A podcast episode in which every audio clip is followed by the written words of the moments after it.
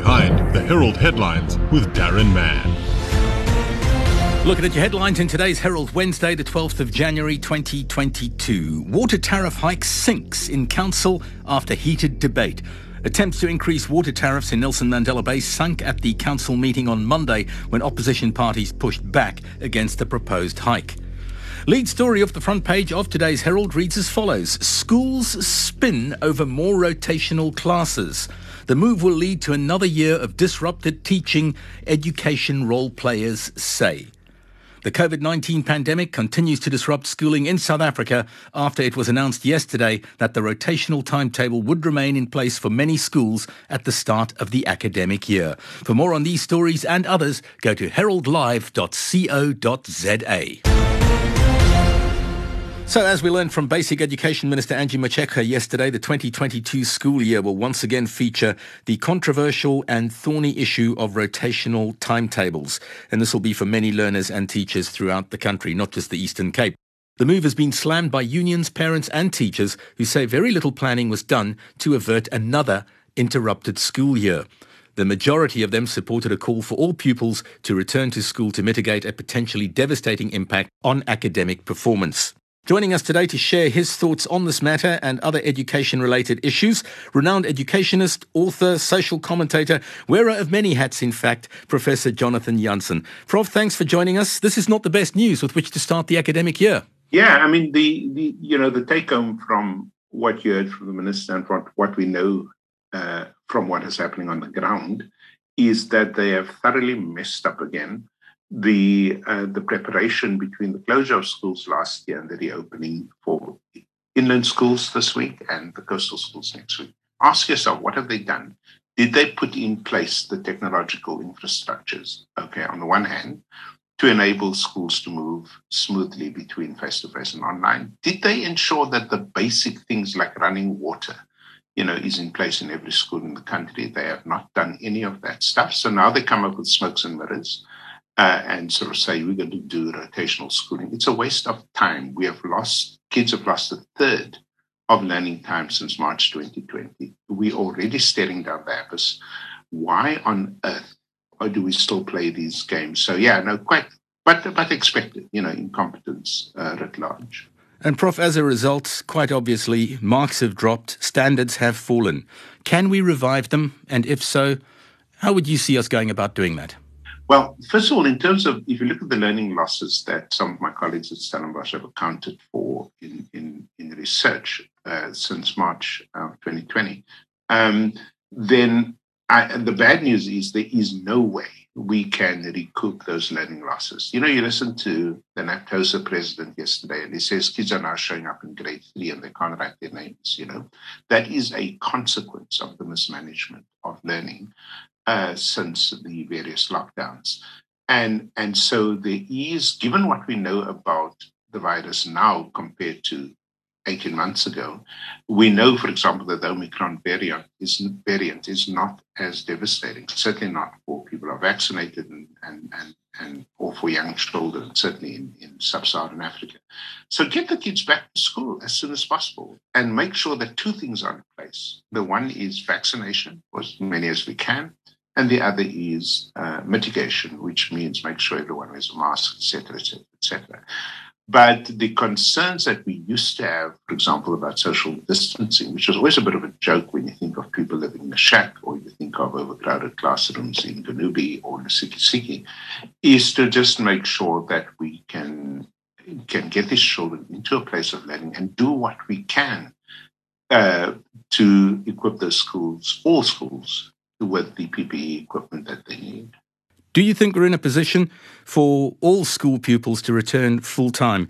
This rotational learning issue, I see there's no standard rotation that's uh, applied. Some schools have uh, pupils arriving on alternate days, others on alternate weeks. Some have grade 12s exempted from rotational learning. Some, where they financially can afford it, have no rotation at all. Your thoughts on this, Prof?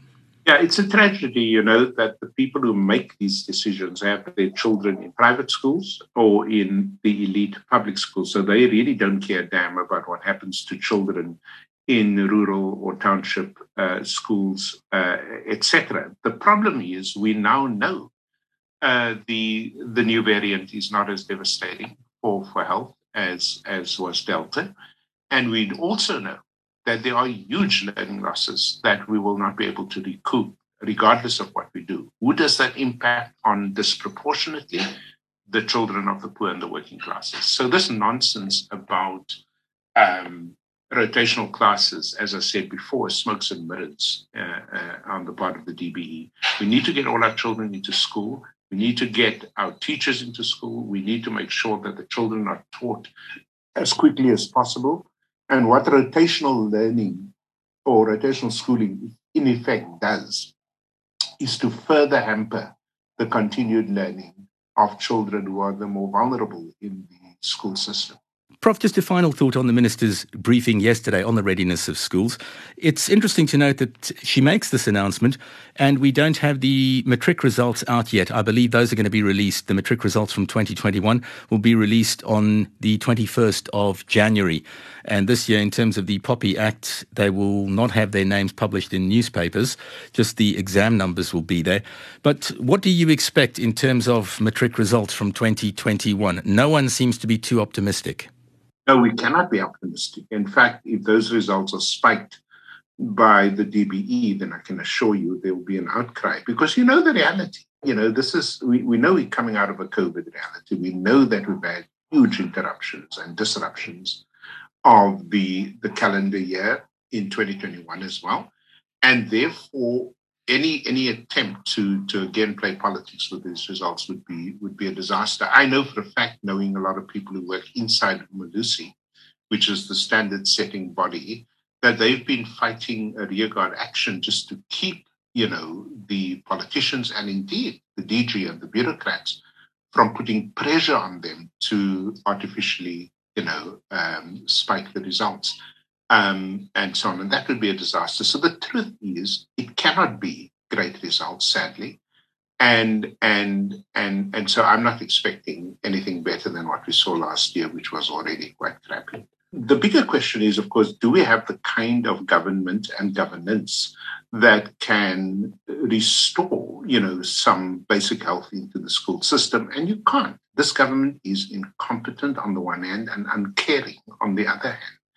And man, let me tell you, if they cannot protect the house in which they live and do their work, which is Parliament, how the hell do we expect them to to to be concerned with? I mean, just think of the number of schools damaged as they are every year in the holiday period, right? The vacation period. How many schools are damaged and have to be fixed? Do you know there are schools still with latrine toilets? There are schools still without basic running water. My point is, you cannot miraculously improve the results of schooling when the basic provisions are not even in place. So, no, under this government, I have no doubt that we are going to be in this inside this kind of madness for, for another few years to come. Uh, but I see nothing. There's nothing in policy or in planning or in programming that gives me any confidence that we are about to turn around the rather, you know, sick state of the education system in South Africa. The thoughts and words of Professor Jonathan Jansen. Thank you so much for joining us today on Behind the Herald Headlines with Darren Mann. Have a good day, Prof. More reaction now to Basic Education Minister Angie Motshekga's briefing yesterday on the readiness of schools ahead of the new academic year. Unions are not happy with all elements of her speech. We've got the NAPTOSA Executive Director Basil Manuel joining us now for the union perspective. Basil, good morning. Your concerns with the minister's speech yesterday? Good morning, Darren. Darren, uh, look, there was a lot said in, in, in the total presentation. But uh, there are a couple of things that worry us. Um, the one is uh, we, we spoke about school readiness, and it was glossed over. And of course, we believe that schools are ready, uh, given the task given to principals and heads of department and teachers, because that is their job. They will get it ready. However, there are things in the control of the department that were glossed over and ought to be looked at a little more closely. For example, the appointment of teachers. That is, teachers that uh, schools are entitled to in terms of the post-provisioning norm. We found that uh, we find that a province like KZN has a few thousand posts that haven't been filled. Now, surely that can't be good enough. And they are on record as saying they don't have money to fill them now. Now, if you listen to that, and at the same time, the minister says that uh, more is going to be spent on infrastructure and provinces are going to spend more on sorting out infrastructural things. If the province doesn't have money for salaries, where is it going to get the money from for infrastructure things? So we are concerned that we are glossing over and we're papering the cracks. Still sticking with readiness, um, reference was made to the delivery of the essentials, textbooks and writing books, etc. Now, of course, schools have two very different systems. There's a set of schools that will purchase their own because they will get the money, and there's a, a set of schools that, of course, order through the department. Now, having said that, all schools get supplies of PPE uh, for, for COVID containment and the non pharmaceutical measures from the department. And here we have noticed that there has been a an almost uh, deliberate playing down of the importance of COVID. If maybe it has to do with uh, the alert levels being being decreased, more people allowed in venues, etc. But the uh, the delivery of these essentials is not up to scratch. And we as NAPTOS are advocating for more learners to return to school, but under the conditions of safety.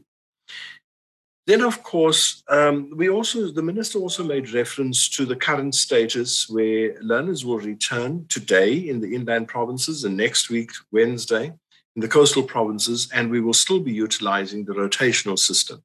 Now, we know that that's bound in the current regulations and it has to do with the Disaster Management Act and all the things that resort under that. However, we are unhappy that this is a conversation that hasn't started yet. Surely we should have been focusing on this much earlier. Now, NAPTOSA wants to see a greater number come back. And we have been agitating around this, saying, uh, look at the losses. Can we continue to afford can we continue to allow for these losses to happen? And our focus has been primarily on the uh, foundation phase, where I'm guaranteeing you that today there are grade threes arriving at school in our inland provinces that can't read, that cannot write, that are battling with basic math.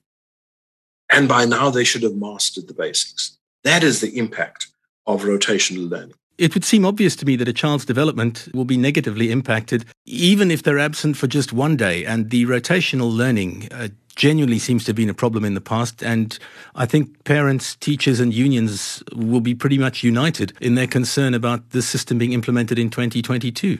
And Darren, look, we've also got to acknowledge that it was done for all the right reasons and with all the knowledge that was at our disposal at the time. But we've moved on We've calmed down about certain things. And for heaven's sake, if we are allowing uh, contact sport at schools uh, without masks and other forms of protection, but at the same time, we are saying learners can't be uh, sitting next to one another with masks on. that doesn't make sense. There's a disjuncture there. Now, let me say that the ministry supports the view that we need to get more learners back or, or the, rather they're making those noises as well. And we know there's the legal impediments, but why are we only talking about it now? Ideally, before today, this should have been wrapped up. Whichever way it falls, we should have wrapped it up by now. And that is a, a source of unhappiness for us. But also, you know, the minister did make uh, a point about mentioning that well, now we'll have spectators at school functions and sport, etc. Now we are a little cautious about that. And we know we know what parents want. We know they want to be there. We know every parent wants to see how their little darling is performing on, on the sports field, etc. But we are asking quite honestly, is it the right thing for the moment in a school to bring many people in uh, whose health statuses you don't really know. Shouldn't we be a little more cautious and not follow the trend that has been opened up to the general public? After all said and done, we need to protect schooling to ensure that there's nothing that disrupts school. Um, and I know, I know the schools, particularly the a large number of our members are in schools that have a very strong culture of sport, etc. And I know what the feelings are there. However, mine is about what is in the best interest of protecting schools for schooling first. Basil, and finally, thoughts on the fact that unions have cautioned eager matriculants and their parents not to expect any miracles when the matric results, which will not be published in print media for the first time in memory, are released on January 21. So we're going into the new schooling year without knowing what the matrics of 2021 were able to achieve. It is a pity that we've delayed the release of the results, and I know there are some good reasons for it, but uh, I still believe that we should have pushed to, to, to do this before schools reopen because some of those learners have to come back to school and already they are sitting at a disadvantage. But um, we've cautioned because we are saying, let's be realistic. Your, your matriculants of, of 2021 had 50% of the year in grade 11. They started with a whole lot of deficits that had to be caught up either by themselves or together, together with their teachers. They had to play catch up. Some schools did it very well and some schools didn't. Of course, your, your better of schools didn't have the gap because some of them had online uh, teaching, but the vast majority have had gaps. And our teachers of matrics, uh, most of them didn't have a single weekend or holiday in the entire 2021. That is how uh, desperate they were to get through the syllabus. So it stands to reason that there would be an impact. Ours is to bring a bit of sobriety so that expectations are, aren't at an all time high and so disappointment is also at an all time low. To say, it, whatever is done is now done, but remember, there is a tomorrow, and not having um, achieved to the level you want is not the end of the world. Uh, we need to bring that home to parents too, because uh, the matric exam is a high stakes test. And everybody places so much emphasis on it that expectations are sometimes too high and failure is a devastating thing. So we want to mute that a little. We're going to leave it there. We appreciate you joining us on Behind the Herald headlines today. He's the Executive Director of the National Professional Teachers Organisation of South Africa, NAPTOSA. Thank you for your time, Basil Manuel. Thank you very much. Education in the spotlight, the brand new academic year 2022 upon us. Yesterday, a briefing on the readiness of schools by Basic Education Minister Angie Motshekga, and we're getting reaction from various role players, including Mr. Timbani Mtshida. He's the Acting Deputy Director General for Institutional Operations Management and District Coordination when it comes to schools and education. Mr. Mtshida, thank you so much for joining us. Your general thoughts on the state of readiness for 2022? The news doesn't seem to be too bright at this stage, unfortunately. No, thank you so much, uh, uh, Darren, for the opportunity. We are starting a new academic year as we have been doing in the past few years. And as a department, we are doing and we have done everything to make sure that we are actually starting on a very good footing in terms of making all the plans well, of course, there are some indicators of school readiness that we normally focus on as we are planning for for, for, for, for, for, for school opening. Some of those would include availability of classrooms, sanitation, provision of learner teacher support material to our schools, and all forms, all forms of support that we're providing, including, of course, provision of teachers, just to make sure that as learners will be coming back to school, uh, they find schools ready to receive them. Remember, in every new academic year, you have the very young learners who are actually going to school for the first time in their lives, their first experience. So you want to make a situation that will be conducive to receive those young ones so that they find education an exciting experience for them. So we're doing everything then to make sure that we receive those learners in, in, in, in, in that tone.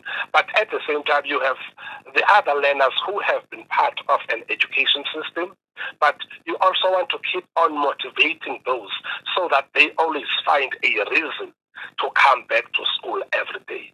So I am saying, therefore, as the Department of Education in the Eastern Cape, we are, of course, ready. But readiness is not without some challenges in some areas because you will find that in some areas there are going to be delays. For instance, in the provision of LTSM, I must upfront indicate that there might be some delays of some few days, which have been uh, caused, of course, by all the processes in the value chain of ensuring that at the end of the day, all learners receive books. But we are saying we are actually uh, up to that uh, task. And also, you will be aware that in the recent past, around the 5th of December, we started seeing in the Eastern Cape a lot of storms, which have affected quite a number of our schools. As I speak, 74 schools have actually been storm damaged to an extent that some of them will find it very difficult even to start on the first day. But we are trying to get whatever we can in order that we, we, we, we, we provide support to those schools as well. Right. So I'm saying in a nutshell that we, we, we think that as a department, we are ready for the new year. Mr. Mchida, with all due respect, unions, teachers, and parents are not convinced. How is it that we still, at the start of yet another school year, have schools that don't have all their supplies? How is it that in some cases schools' infrastructure is lacking? They don't have water. There are pit latrines in some schools. How is it that we're still facing these problems? And why will we be dealing with rotational timetables once again in the new year? That affects both learners and teachers in a massive, massive way. No, thank you so much, Darren. Perhaps let's separate between two things here. The decision that we still must continue with the rotational timetable. That that has nothing so much to do with state of readiness in terms of what the department should have actually done. Is it not a conversation that should have been had at the end of last year and should have been sorted out by now? Because it will affect the quality of teaching and learning. No, you're quite right. But if you understand why did, in fact, in the first place, why did we speak of rotational timetables? It was not because of any educational reasons. It was because of COVID-19 that was actually attacking every part of the world, including our country and our province as well. So whether then we, we, we must have rotational classes or not depends on developments that are taking place. And I think that the lead department in that regard is COGTA. And COGTA is also informed by the state of COVID-19 in the country. So it's something which is a little bit out of control. So I thought that we need just to separate that and actually deal with that one alone as a standalone. But then when it comes to classrooms, availability of classrooms in the Eastern Cape, you would be aware if you come from this province, that historically the Eastern Cape has serious backlogs of classrooms. But this is now this time around being exacerbated by the fact that uh, we have the schools that have been affected by storms, schools that have been damaged by storms, which is actually adding salt in the wound. Otherwise, historically, we have a backlog of, of, of, of classrooms in the province, which we are incrementally dealing with year in and year out. But of course, there will be these external factors, which again are out of our control, that as you are actually trying to do it, nature on this other side is actually doing its own thing, which is which in some cases is actually taking us back. And what about the issue of school supplies? How is it that on the first day of the new academic year, not all learners at all schools will have all the textbooks and supplies that they need? It's quite an, uh, an unfortunate uh, situation, Darren, that, that it is the situation. But once again, just to indicate that uh, we have had a number of challenges which have actually led to the delay in the supply of, of, of, of the learner teacher support material in the department. And, and those were associated with availability of, of, of budget and all those things. And at the time that we were able to obtain the necessary funding, it was almost late that we should actually be following all the necessary processes which actually see LTSM delivered to our schools. But as I am saying, this is not going to be a very big delay because we shall be starting to to, to, to, deliver. In fact, we we have actually started in some cases where we've distributed the stock that was available, the stock that was on hand that we had. And I I know that by end of January, more than 50% of our schools would have actually received learner, I mean the learner teacher material. Mr. Mchida, can you give us a date by which 100% of all schools in our area will have received all their material? Well, looking at the processes that run, by end of February, all our schools will be uh, having the, the, the, learner teacher support material. I'm very glad to hear that. We will hold you to that, sir. We might revisit the issue uh, because it is something that is going to affect the quality of teaching and the quality of learning. Thank you very much for joining us today. From the Eastern Cape Education Department, Mr. Timbani Mchida. Thank you so much, Darren. Thank you. That was today's edition of Behind the Herald Headlines with Darren Mann.